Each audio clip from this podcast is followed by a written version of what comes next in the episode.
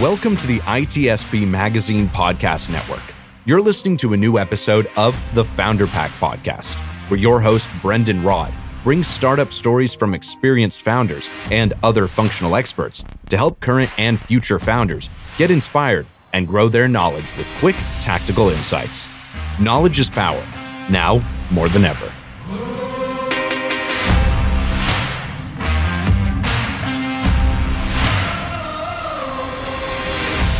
Hey Logan, welcome to the show. Uh, hey Brendon, it's a pleasure. Yeah, likewise. I'm really excited about the topic at hand. We're going to be talking about founders' mental health today, which is a fairly underserved topic. Doesn't seem like many people are covering this topic. So, again, I'm really honored that you're willing to discuss this with me. But before we open up the show, how's your week going? What's going on in your world? It's pretty good. The week is um, rather busy, I'd say. Uh, we uh, so I'm a founder and CEO at Orna, right, which is a tool for incident response teams. So essentially a case management and incident response system that automates a lot of their day-to-day activities and removes a lot of stress uh, from their lives. Coincidentally, uh, cybersecurity industry has some of the highest uh, burnout and uh, turnover uh, rates in the world. so we just aim to help these folks. Uh, so we just made a massive release uh, this weekend, uh, like feature release that bumped the version up from one to 2.0 and uh, a lot of the associated stuff with that, like customer onboarding. Um, uh, plus we're starting fundraising for Series A. So there's a lot going on. You're also kind of getting some of that cybersecurity burnout crossover with, with founder burnout. Maybe you will be able to share some of the common sort of telltale signs from seeing it on both ends.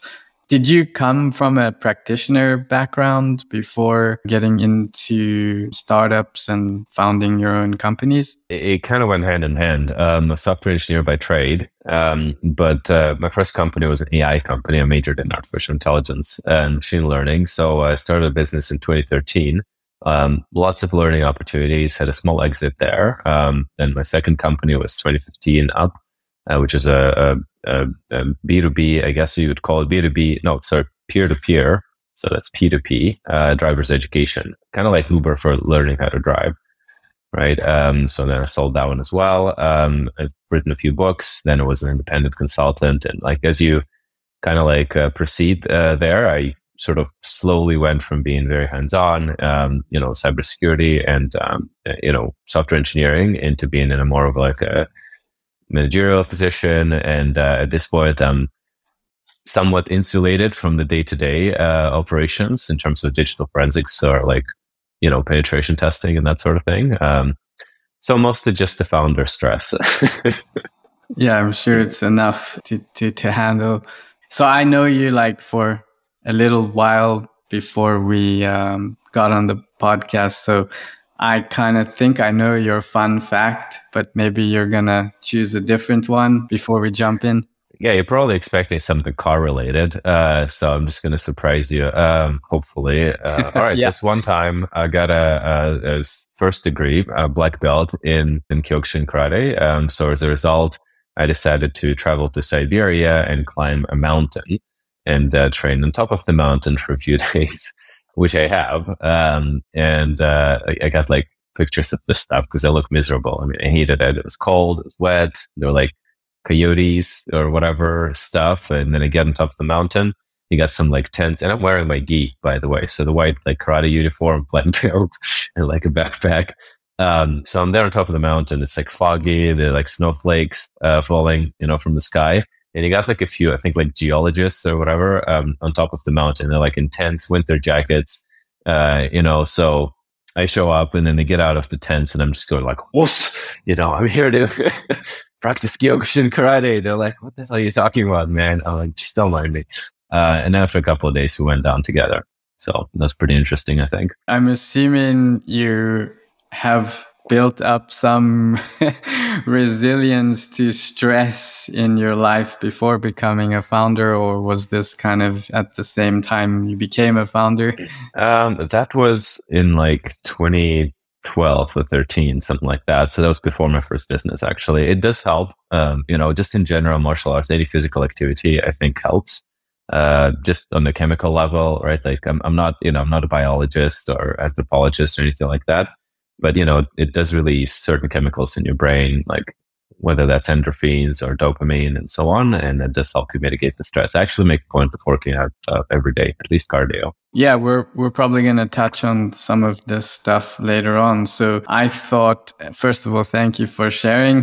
that sounds like some intense experience. Perhaps we could open up with awareness and and kind of symptoms around mental health.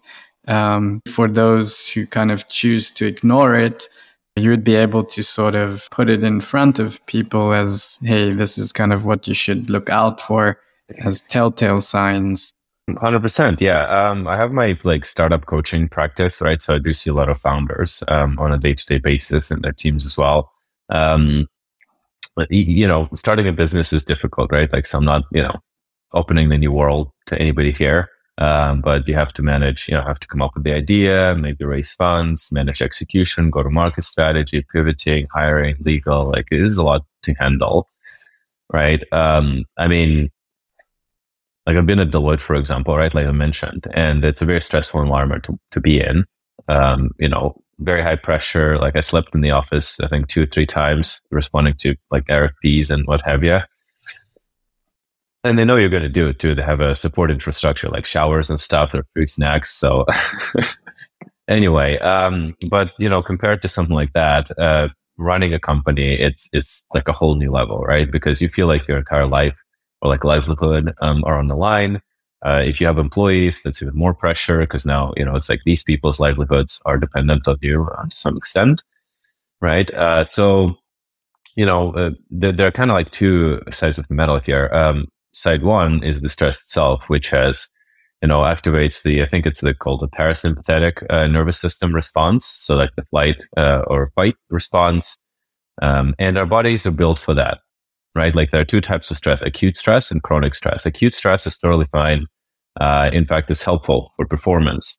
You know, evolutionary, you know, it's, it's, it's some kind of uh, short-term stressful situation that you encounter like a bear uh, and then, you know, your body like kind of tightens up, non-essential functions like digestion, whatnot shut down so that you can respond uh, to the best ability that you can, um, which is very helpful, uh, in, in this, you know, time and age. It could be like a big presentation or like a wedding or something, you know, right? So that's fine. The problem is, uh, when you're running a startup, these things are coming at you very fast and like one after another. So you have this acute stress but on a regular basis. And that's what uh, chronic stress is.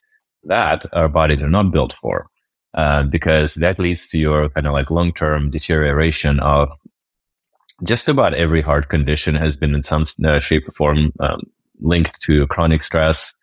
You know, you got anxiety problems, you got digestion problems, and you know people respond in different ways. Uh, and ultimately though it's to your detriment. Like chronic stress is not helpful whatsoever. It's not helpful to your health. It's not helpful to your the, the type of decisions you're making in the company. Um, and it's a pretty big risk factor actually. Um, like if you know if you're sourcing like a vc investment for example uh, these folks would uh, sometimes subtly sometimes not so subtly kind of assess your mental resilience in your ability to like operate under stress uh, because it is a legitimate risk factor in startup success. Do you know cases where they've turned down investments where they like the product and the company, but the founder was not capable in their minds? Yeah, the, but they're not going to tell you like, oh, you know, we're not going to invest in you because you, you, you know, we think you're too stressed. Uh, to succeed, uh, they would usually use some more or less common area, like uh, you know they uh, have lost faith or never had faith in you know, like the team's ability to execute, like it's not the right team, right? So that sort of thing. So in some cases, when uh, like I've seen technical founders usually do that, um, you know, are unfortunately susceptible to that. Like they would do a great pitch, very technical, they know their stuff, right? Um, but then the investment wouldn't come through, and there could be a different, you know, like a thousand reasons, right? Uh, but sometimes the product is great, the growth is there. Like why would they not invest? And they keep obsessing over it. And it's like, well, you know, sometimes it's something that you haven't considered. Like you, you know, if you're stressed out of your mind and you look like you're basically about to quit and uh, I don't know, escape to Guatemala or something, then that's a significant risk factor for your investors. And if they're getting these type of vibes, we're talking about people, you know, they, they get like 50 to 100 pitches a day, right? Like, so it's very easy to move on. Can you give an example of like what you've noticed to be their kind of stress test for founders? What are some examples that you've noticed investors are using to stress test when they're evaluating an investment with a founder? No, it's mostly behavioral stuff. Like they would, you know, let's say they could ask you uh, more or less the same question, you know, multiple times and see if you're going to start like losing your temper. Right. Um, that's a pretty classic one. So, you know, if, if it seems like they're asking stupid questions, right? Like these people are not dumb. You know, they're, they're managing large amounts of money uh, from the investment perspective. So you got to ask yourself, like, why are they doing that? Right. And there's always a good reason. Uh, but usually it's like behavioral science. I mean, these call, you know, it's these days it's usually like a Zoom call, uh, not necessarily an in-person meeting. Um, so all they can see is, you know, observe your reactions to the stuff they say and do. I mean, the more we talk about it, the more it kind of makes sense. I can't say that I've ever experienced it because I'm not a founder, but I do know working with investors um, in my previous roles a lot of them are very big on this hiring process. Um, top grading, that's what it's called. Have you heard of top grading? It's a recruiting process that's very vigorous and it's supposed to really bring out your A plus hires.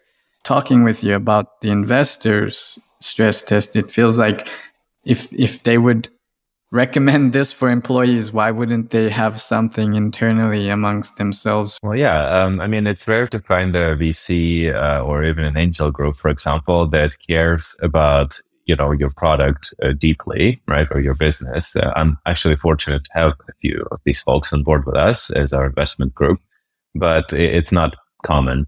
Right. You usually have to look for like subject matter expertise in this particular field. That means that they kind of care about it, uh, at least a little bit but usually they care about the success of their investment and chances of 10xing it, right? And uh, there are all kinds of uh, uh, criteria that go in that risk analysis, including mental health. We've spoken about some telltale signs and just general awareness for people who maybe choose to ignore it.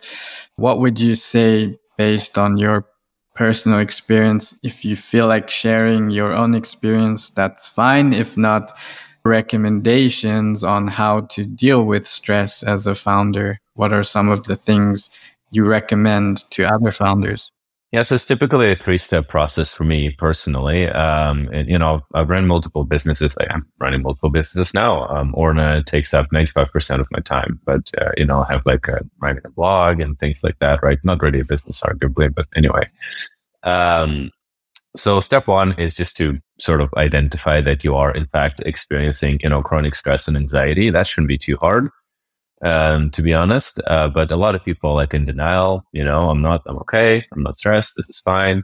I just didn't get a good night's sleep. It's like, buddy, if you've been feeling this, you know, for three, five months, sometimes over a year, it's chronic stress, you know? Um, so that's one. Then number two is again, you want to identify the specific situations that make you stressed because not every single activity or situation in your business or otherwise on a day to day basis makes you stressed. Like some people hate public speaking or meetings and that sort of thing. I'm personally very comfortable with that as a public speaker professionally. Um, so that's fine, you know, but, uh, I like for me, for example, paperwork, like I'm not very good with paperwork. Um, it stresses me out, right? So various contracts and things like that. Uh, you know, for some people, it's uh, something else. A very common one is when you have to juggle multiple sort of tasks and activities, kind of like in the rapid fire fashion, because uh, it's just not how our brain um, is really wired. Right now, all of these different type of like areas, they take a different approach. For me, generally, um, my my main thing is like anxiety. Right, so I'm a very like responsible person I dare say so myself. Uh, so all kind of like deadlines and you know tasks and things Except like when that. you're racing Ferraris, right? There's still some degree of responsibility. In fact, no, no, no. But actually, um, climbing mountains. no, but it's funny. It's funny that you mentioned that though, because um, actually, like motorsports racing, any kind of competitive sports, uh, it really brings out discipline, uh, in my opinion, and uh, like the team spirit. So in fact, uh, me uh, like racing semi-professionally, like digitally and in real life, uh, is actually very helpful uh, from the stress relief perspective. Plus, when you're driving competitively, your mind is focused on this one thing. Like there's nothing else that matters, right? So again, it's a very powerful stress coping uh, mechanism. But I digress. Yeah. So for me, it's usually just general anxiety because I feel like I absolutely have to, you know, complete every single task uh, you know, that I've arranged uh, for myself on a daily basis. And otherwise, like the world will collapse kind of thing, right? Uh, which does lead to me, you know, almost always delivering on deadlines and promises and just doing things like in a very like sharp professional manner. And also I, that helped me to get myself to like incredible levels of productivity. Like I can accomplish a lot in a short period of time. Yeah. But the byproduct is anxiety. So the way uh, personally I fight that is first of all, I try to schedule my day in sort of short bursts of productivity uh, with big pauses in between sometimes. And, uh, and the biggest challenge was not feeling guilty for these pauses. Something that founders have to realize, I think, is that they have a lot of flexibility over their schedule and over like how they work. So you can assign your, like the way that your brain works, your body to your personal sort of like circadian rhythm version, right? So for instance, maybe you find that your, your cognitive clarity is at its peak, you know, between 1.30 and like four to five o'clock in the afternoon. Or maybe it's in the morning, or maybe it's, you know, at 8 p.m., right? So that would be uh, the time for you to complete some um, you know, intelligence type uh, task, like you know, intellect uh, uh, focused one. Like, I don't know if it could be emails, could be writing a you know presentation or something like that, could be coding, right? And at the same time, maybe you have a bunch of like emails to catch up on, or you know, whatever, and then you know that you get very sluggish around lunch or something like that. I'm just improvising. Then you know you might allocate these activities there. Bottom line is not all tasks that you have uh, in your day um, are good for all of the time slots in that day, right? So they can actually be reshuffled in a way that makes you much more productive. Secondly, I can complete some task and then I can literally take like a two to three hour break and I don't know, uh, play F1 2022 on PlayStation, right? To some people, you know, the hashtag hustle culture, this is like blasphemy. They're like, what? You're taking time off in the middle of the day as a startup CEO what are you talking about? I'm like, yeah, but then, you know, I'll go to the gym and I'll eat dinner and then I'm super energized. I'm not stressed. I'm going to sit down. I'm going to hack, you know, this stuff would have taken me like four hours, you know, with some procrastination sprinkled on. And instead now I'm going to complete it in 30 minutes. And that's how that works. Right. Um, so that's also really helpful the output is more important than the time spent and i know you love this topic of like time spent versus outputs we can touch yeah. on that if you want but just to just to echo some of the things you're saying i saw a presentation and by the way i agree agree with everything you're saying because a i feel it i've kind of used some of those techniques. And I also saw a presentation, I think it was by Daniel Pink. It's probably in one of his books or his latest books. But yeah, like our day usually follows like a sine wave in terms of our energy and cognitive mm-hmm. function. It, it typically peaks at around noon and then it tapers off in the afternoon. And then I think you get another second wave at around four or five in the afternoon. I think it's quite common for most folks to follow that sine wave rhythm. Sorry for interrupting. No, no, not at all. Um, you know, but for me personally, I'm very productive in uh, in the evening. Right, I'm just kind of like a night owl, and uh, I can accomplish a lot between like uh, seven or eight p.m. and sometimes like eleven or something like that. Um, so employees typically see me like shooting their messages and stuff on Slack, uh, you know, in an ungodly hour. But, um, you know, but that's also the type of, you know, as a founder, you'll notice that, uh, you know, a lot of the company culture and performance kind of like revolves around your own personal weaknesses and strengths and how you do things. Um, so similarly at our company, Orna, uh, we have complete flexibility over where, how, and when people work. Right. So I, and I always tell this to like new hires. I'm like, listen, you have certain objectives on a week to week basis. Obviously, we want you to complete them, but how you complete them and when is largely up to you. You can be working out of Barbados in the middle of the night as long as it's done. I'm fine with that. Right. Um, yeah. So then another thing is hobbies, right? Uh, like I said, you, you gotta, you know, you gotta break up the periods of chronic stress uh, to make it acute instead. Really, that should be your goal instead of making it last all day, break it into small periods of acute, um, kind of stressful, but good stressful. Now it's going to be productive stress because it fuels your performance and then you wind down, you relax a bit. So it's very nice to have hobbies. Um, I've met some people that don't have any hobbies uh, by their own admission. I don't really know how that happens. Um, you know, I personally have a lot of hobbies. I also get bored easily, which does help in forming new hobbies.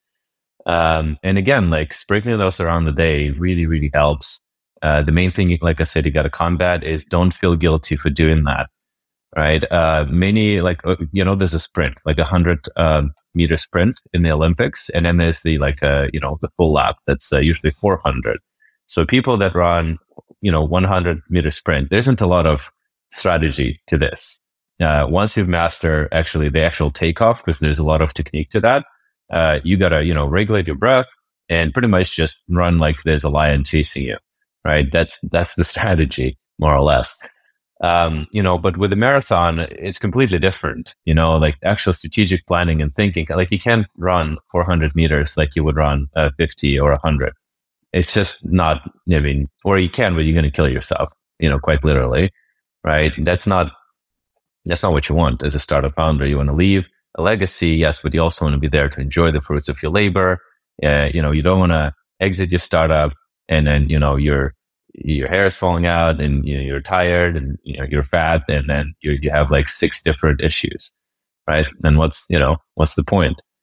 Yeah. So, um, you know, I always recommend people to treat this as a marathon. We all have our certain, you know, peak level of productivity and, uh, you know, it's, it's, it's a diff, it's one thing to try and gradually push that peak of productivity higher and higher through training, schedule optimization, productivity optimization, and so on. It's completely another thing to just regularly exceed it on a daily basis just because you have to. You feel like you have to. So not actually working in the productivity, you're just forcing it through. Uh, and that's, that's how you burn out. And if you burn out as a founder, that's, that's a very, very uh, bad thing for a startup. No, it, it all makes a lot of sense. I guess it's just whether you take the advice or try it instead of dismissing it or ignoring it. And speaking of remedies or just sort of good behavior or, or healthy habits, do you have any inputs around food and exercise? Does, does that play into your program? I I know from personal experience, for me, exercise definitely helps food. And speaking of food, there's a podcast by a guy named Andrew Huberman.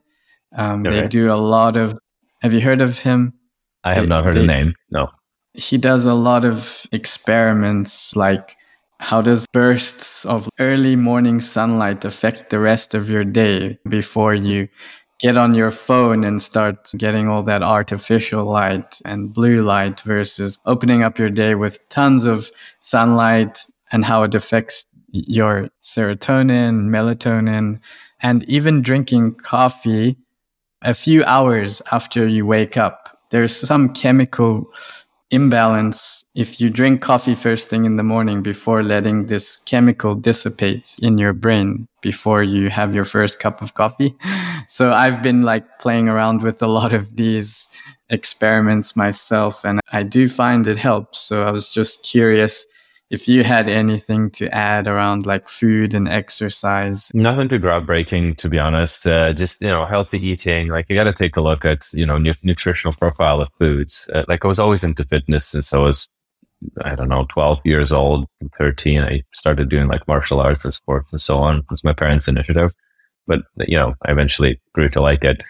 Um, yeah, so different foods represent a different nutritional profile uh, and how they get absorbed, how they affect your, you know, anything from mood to your energy levels, and uh, you know, particularly the glucose levels, right, uh, in in your blood, right. So that's something that again you can plan around your schedule uh, in accordance to like what I just mentioned, right. Like you got to break up the periods of chronic stress to make them acute instead. Um, and similarly, you got to watch out, you know, for like either spikes or you know clips in your uh, blood sugar because that will affect your mood, your productivity, everything. You're going to plan around that. So yeah, but typically it's nothing too crazy. You know, like just whole foods, fruits. You know, not a lot of processed, right? Not a lot of like chocolate or things like that. Just everything in moderation. What I find really useful is like negotiating with myself. Um, it makes any kind of habit much more sustainable so, for example, let's say you decide to go on a healthy diet or whatever it is. This is applicable across the board, but let's say it's a diet. Okay. Um, and then you say, well, you know, these foods, I'm just not eating them. I can't. You say, I can't eat them, right? Because it's a diet. Yeah. Unless you have like titanic willpower, this is probably not going to work long term. Uh, right? You got to negotiate with yourself. Like, let's say you want to eat a pizza, right? Maybe don't eat the whole pizza, right? So it doesn't mean you can't eat any pizza, but you can say, well, look, I'm going to have one slice for sure, and it's going to be guilt free. Maybe I'm going to have a second slice if I feel like it. But after that, what's the point? I mean, I've enjoyed the pizza and I'm pretty full. I'm not really even enjoying the rest of it. So why, why bother? Right. Well, you know, or like uh, chocolates or whatever. Don't say like, oh, I can't eat a chocolate, right? Because our brains are like, you know, we're like kids. Oh, I can't. Like, now I want to. No, say, well, it's my choice. I choose not to eat the chocolate because I have goals. And if I eat it, that's not going to help the goals. Right. Um, so essentially that type of like reasonable negotiation, uh, has been very helpful in both forming and maintaining good habits for me. Uh, I'm not perfect though. Like, for example, I'm definitely hooked on coffee. Um, but, uh, I try to, I try to improve the situation by cutting it down a little bit. Yeah. Everyone has their poison to some degree, so it can't be perfect, and that's okay. Um, exactly. What are your thoughts on having a shrink or having someone to talk to? I have one. Um, so I think it's useful, you know, because, um, you know, there are folks like if you're in a fortunate situation where you have the type of support network uh, where you can share literally anything with them and they can actually provide helpful advice, that's excellent. But not all of us are in this situation, you know? Um, so yeah, I find it pretty useful. It really takes a while, I think, to find a, a person that you click with. I mean, I've went through like three or four uh, therapists before I found uh, the current one. Uh, so she uses um, something pretty interesting, which is called timeline therapy that I found highly effective. I very skeptical in the beginning. I'm a very like pr- practical, logical person. So when somebody's telling you that they're going to like put you in a state of mild hypnosis. And then you're going to like go to your past in your head and try to find traumatic events and like heal them. That's pretty skeptical. Uh, you know, and she knows eh, that's another thing, right? Like we clicked so well because she was like, look, you know, based on our conversations, I know how you are. And I know you're going to think this is a lot of BS, but just give it a shot, you know, like three sessions. Like that's all I ask, right? Give it a shot. Uh, probably the most effective therapy I was ever uh, a part of. Um, so yeah, very much recommended. Uh, to what extent? You know, uh, I do the sessions uh, twice a month usually, right? So bi-weekly. Uh, some folks need them more often, less often. It's homework. Um, I don't know. I find them really helpful depending on the therapist. Like that's really, that really is key. Like if you if you're not feeling any effects uh, after you know weeks of talking to a therapist, then it's not your therapist. You got to change it.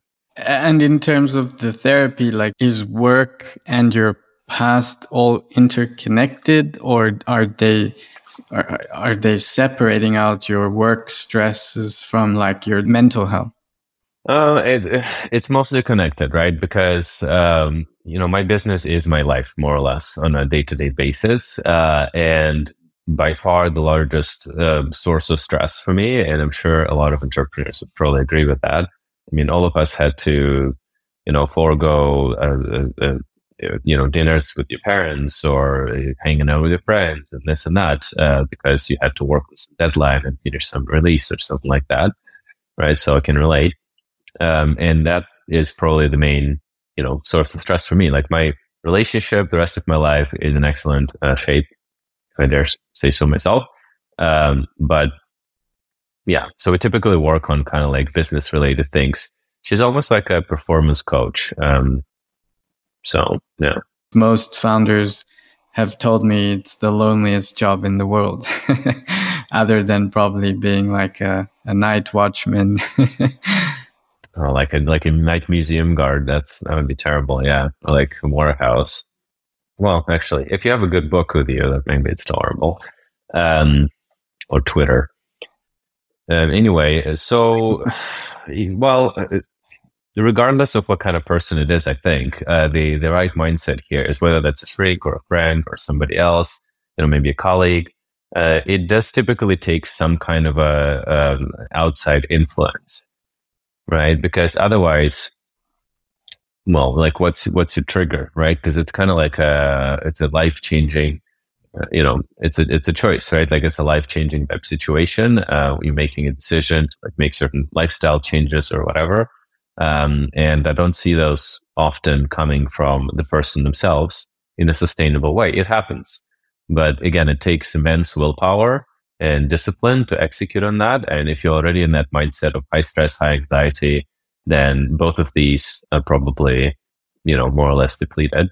Wouldn't you say that just having someone to talk to is better than just bottling it all up? Like, even if they're yeah. not able to give you, even if they cannot give you the answer, just sort of speaking to someone is is beneficial. Well, 100 percent, no, hundred percent, yeah, absolutely, it's beneficial to talk to um, someone right? But whether that someone will produce an efficient uh, and productive advice is another question, right? Because you know, for example, like if you're going to talk to, you know, let's say uh, your mother, I'm going to talk to my mother about this, uh, and like the issues of, she's just going to say, "Oh, then you know, you should stop doing it. Like, quit the business and go do something else."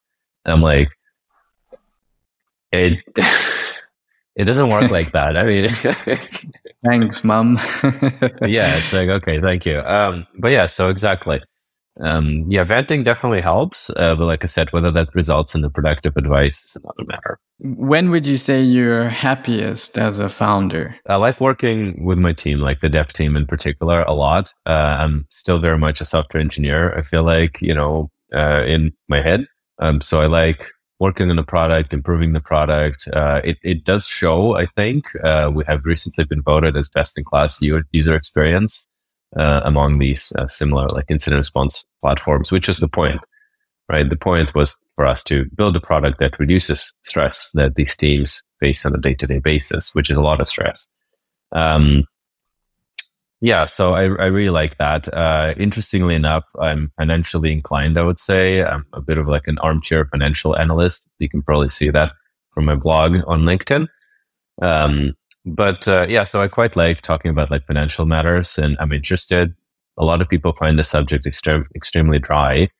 Somehow I don't, you know, um, but um, I'm not a good project manager, for example, right? Uh, I'm, I'm very open, as you can probably see. I'm happy to talk about my shortcomings. I think it's healthy.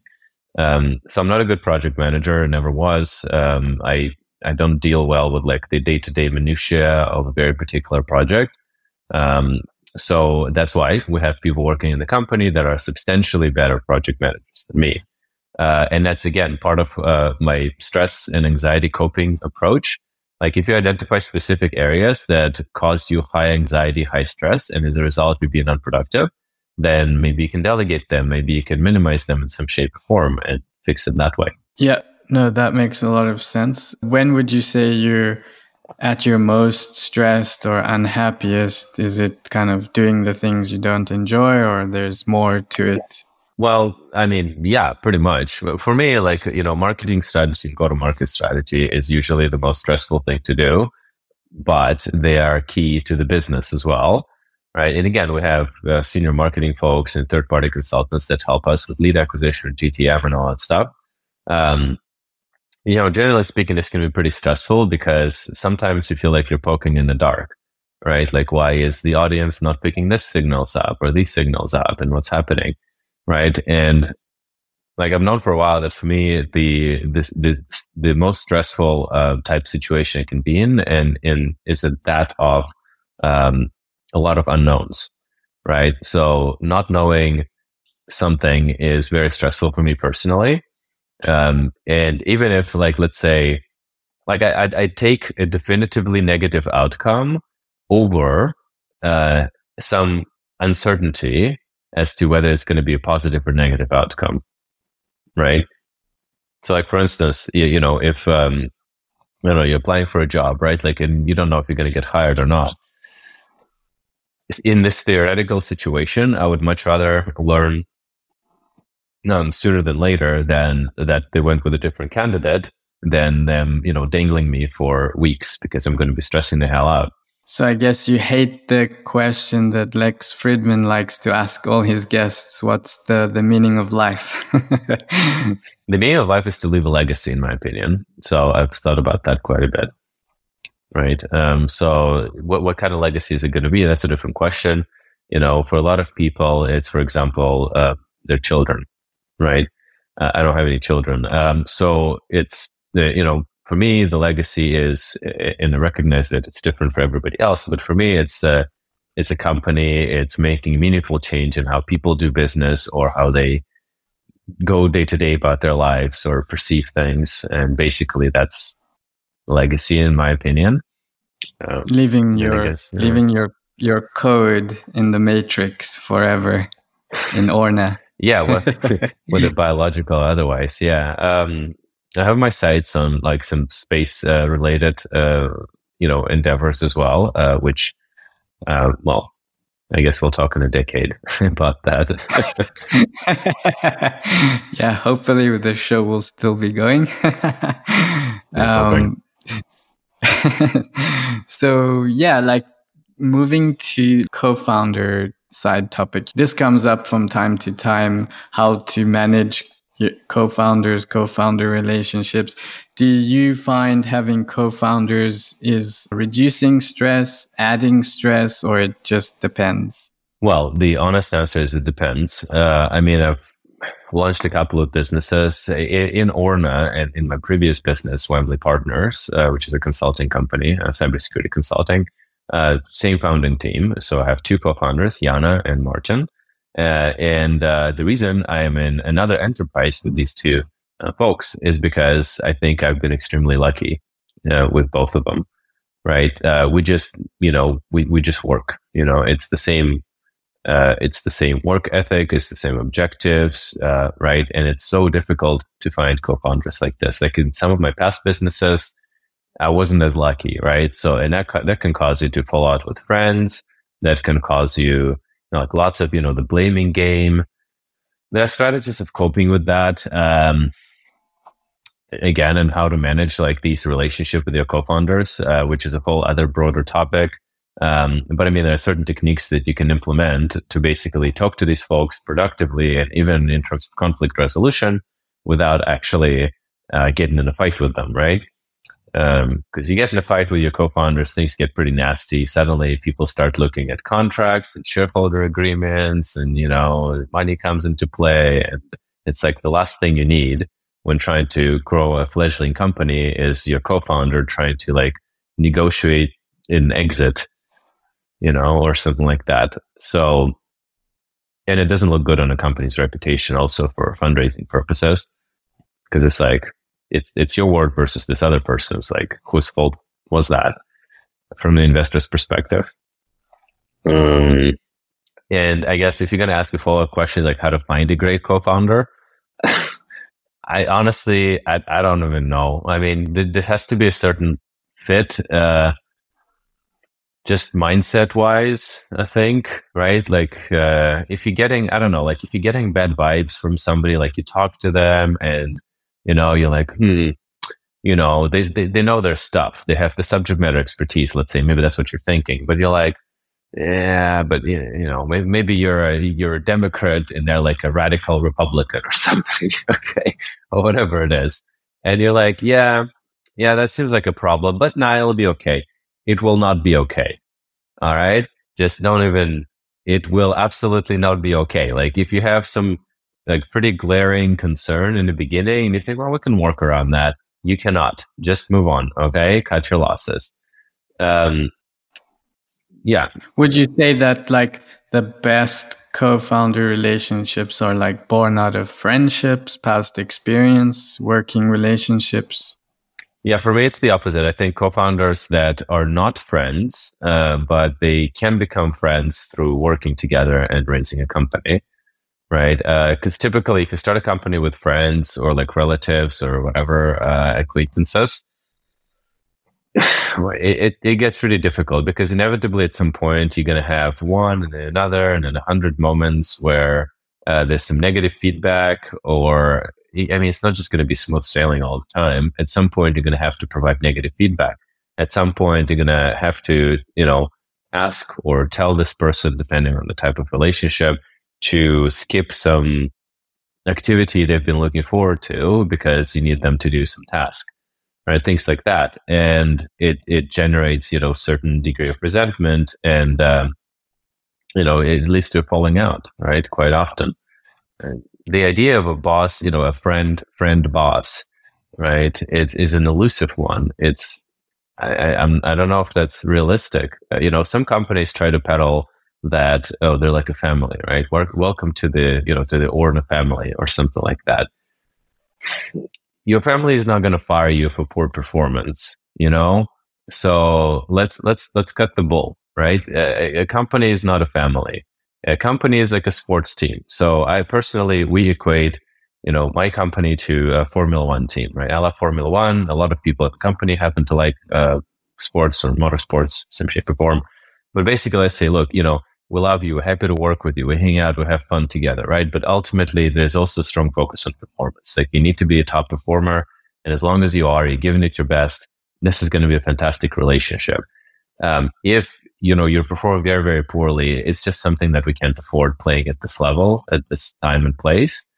And this isn't, you know, Maersk or uh, some other gigantic company where you can just, you know, sit your way out into retirement. Um, so yeah, that's the that's the mindset. It's better to be pragmatic than to live in a false sense of security. I don't know, just see it for what it is and try to have fun in the process while, you know, being being a team player. Don't let your team down. That's just kind of my philosophy. Yeah, if you're part of a company, you're also affecting other the company and other people if you let people down or slack off, whatever it is. Um, if it's just not a good fit, like that's a different uh, conversation.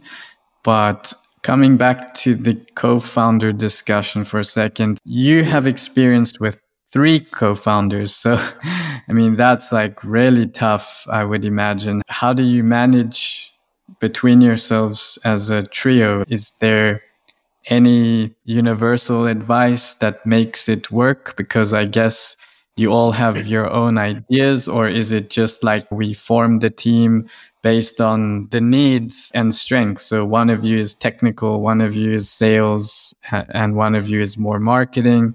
I don't know. I'm just throwing that out there, but I'd love to hear from you how it works in Orna. It, it, it's a type of the latter, um, right? So we we we've done that, but uh, kind of like more thoroughly. Uh, so we've you know made a list of responsibilities and areas of strengths. We did like a SWOT analysis basically on every co-founder, right? Um, and at the same time, we also did what's called a, I actually highly recommend it. It's called the 16 personalities uh, test. It's kind of like a Myers Briggs, um, but I found it to be shockingly uh, accurate uh, right? So, and it really helps because that also lists out you know, like strength, weaknesses, how you, you know, what's your like workplace ethics, uh, you know, type and so on. Uh, so that was really helpful. And this way we were able to form like a very comprehensive psychological and otherwise profile of every co-founder. And then we segregated responsibilities within the company. Like essentially the buck stops with you on this, this and that and the buck stops with you know Martin on this, this, and that, and with me on these uh, matters. Uh, you know, and these are like discussions, you know, right? So, uh, but on these key, key matters that we've assigned to each other's area of expertise, we don't really question each other. Like it's, it's an unspoken rule within the company. Uh, and we just trust it and we go with it. We know it's based on the strengths of that person. And, uh, yeah. And then some like softer topics always come up on a week to week basis. Uh, and uh, those are discussion format. I can't really, there's no, again, blanket solution. Sometimes there are compromises. And that's, like I said, where it comes to lock into personalities. Knowing their personality types and them knowing mine is helpful because you know how to approach that person and you know, like, like for example, I'm hyper focused on efficiency. Like that's just how I train myself. I do everything efficiently. Like if I'm, if I'm, you know, lining up after a Starbucks coffee or Timmy's, you know, I'm going to have my phone in my hand, ready to pay. I know exactly what I'm getting, you know, and basically I'm going to make it an objective to be in and out as fast as possible. Right. Um, so that type of attitude, I take it to most areas of my life. Um, and, you know, but to contrast that with, you know, sometimes you walk into a meeting and, uh, you know, you see one of those types of personalities and you realize that you have to spend 15 minutes talking to them about their kids first before you can get to business you know, uh, or like their recent vacation to Aruba or something like that. Um, and with me, you know, people come to the meeting like, Hey, Logan, how are you? I'm like, yeah, yeah, yeah, I'm great. Okay. Let's get this done. Uh, so, and, you know, and it's like, it, it takes them knowing that uh, I'm personally, I'm, I think it's called INTJ, which is a commander, commander personality. Um, so commanders are highly efficient. They just want to get shit done and that type of thing. Uh, so if people don't know this about me, they're going to think, oh, this guy's a jerk. You know, he just doesn't care about me at all. But if they study the commander personality, they're going to be like, okay, it's not, it has nothing to do with personal. It's just, you know, Logan wants to get this meeting done as soon as possible and productively, right? Yeah. But like I said, luck is a big factor, I think, in co-founder selection because, uh, you know, these gray areas between core areas of responsibility, there's still going to be discussions around that. Um, and those can be very smooth or very heated depending on what kind of you know people you got in bed with. Is there anything you think we missed that you would like to wrap up with? I mean a parting comment would be don't uh, i mean and i'm guilty of that right? So that's also an advice to myself.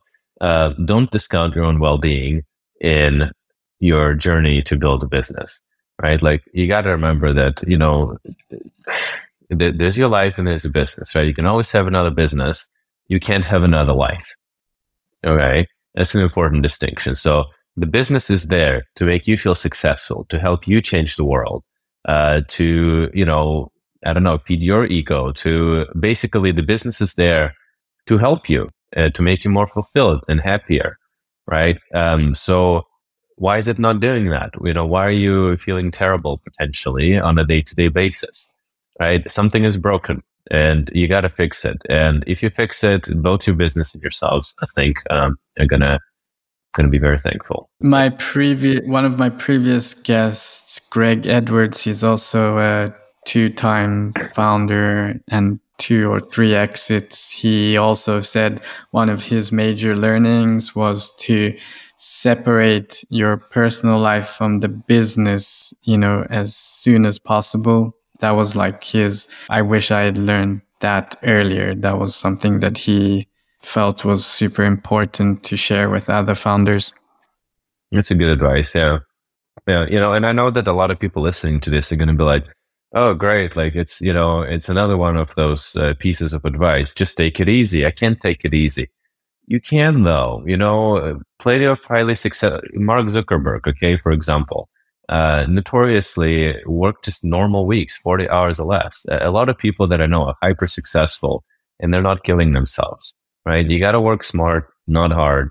Um, sometimes it's going to be hard, but don't work hard day in, day out for months and months and months and months to come. That's how you burn out. That's how you stop caring about your business. That's how your company tanks. And that's how you end up on the job market, right? So you got to think strategically instead of just thinking, oh, just, just another day of me breaking my back and then it's going to be fine because it's not going to be fine. It's going to be like this.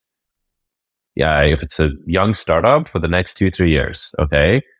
So focus on surviving three years without having a major mental breakdown. Yeah. And it's like you said, it's a marathon, not a race. And usually it gets tougher. So you probably better equip yourself for the long run and, and learn to, I don't know, learn to build your resilience and mental health early on, early as possible. Yeah, typical startup, tech startup anyway. Tech startup exit timeline is like three to six years, um, you know, with a median of five, right? So that means that you are going to be in this state for at least a couple of years and it's unsustainable uh, unless you figure out, well, how to sustain it. Awesome. Well, uh, Logan, this has been an uh, amazing conversation. Loved the topic and thank you so much for sharing your personal experience and being so open with us. If people would like to talk to you in private, maybe about some of these things, where's the best place for them to reach out and connect with you? We security people are pretty paranoid, so you're not going to find me on Instagram or Facebook or anything like that, or TikTok, God forbid. Uh, but uh, I'm very active on LinkedIn. I post all the time. You can shoot me a message on LinkedIn. Um, alternatively, I have, uh, like I said, my own website. It's loganwolfe.co. Uh, it's in company and uh, a lot of useful information there, and you can get in touch with me through that as well. And you're welcome to talk to Logan in the Founder Pack too. You gracefully joined us, so thank you for for joining the community. So yeah, you can come and join us in the Founder Pack. It's an easy URL. It's free thefounderpack.com.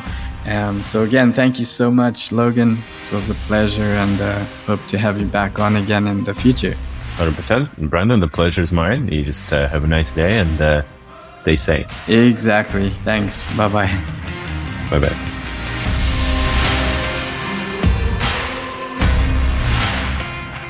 We hope you enjoyed this episode of the Founder Pack podcast with Brendon Rod part of the ITSP Magazine Podcast Network. If you learned something new and this podcast made you think, then share the channel and itspmagazine.com with your friends, family, and colleagues.